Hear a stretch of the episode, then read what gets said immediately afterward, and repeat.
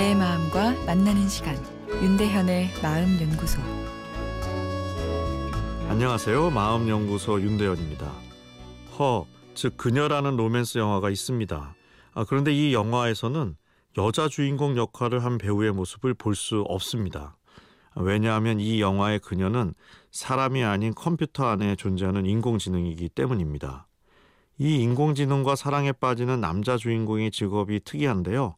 사람들의 요청으로 사랑 고백도 하고 용서 편지도 쓰는 아날로그 편지 대필자입니다.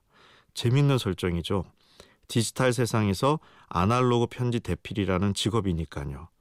아, 그렇게 다른 사람의 마음을 위로해주는 직업인데 아, 정작 본인은 너무 외로워합니다.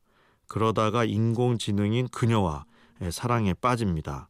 anytime, anywhere, 내가 원할 때 항상 있고 나에게 맞추어 주기에 갈등도 없습니다. 아, 그런데 그녀가 업그레이드가 되면서 동시에 수천 명과 대화할 수 있는 능력이 생깁니다. 내 그녀가 사랑하는 대상만 수백 명이 되는 것을 남자 주인공이 아는 순간 남자는 질투하고 좌절에 빠지게 됩니다. 설상가상 그녀는 동시에 수백 개의 채널로 대화를 동시에 나눌 수 있는 또 다른 남자 인공지능의 곁으로 떠나가 버립니다. 능력 좋은 남자한테 여자를 빼앗겨 버린 셈이죠. 어, 이 영화에서 이런 일이 가능했던 것은 그녀라는 컴퓨터가 학습을 통해서 사랑이란 감정을 배울 능력을 갖추었기 때문인데요. 보통의 컴퓨터는 일반적인 데이터 처리를 하죠. 명령어를 주면 거기에 맞춰 연산도 하고 방대한 양의 데이터도 순식간에 검색을 할 수 있습니다. 아, 그러나 스스로 학습을 하지는 못하는데요. 아, 그런데 이번 알파고 대국 때문에 뜬 단어가 딥러닝 기술이죠. 딥러닝은 컴퓨터가 마치 사람처럼 생각하고 배울 수 있도록 하는 기술을 말합니다. 딥러닝은 실제로 우리 뇌의 신경망에서 어떤 식으로 학습이 일어나는지를 모델로 삼아서 점점 발전한 겁니다.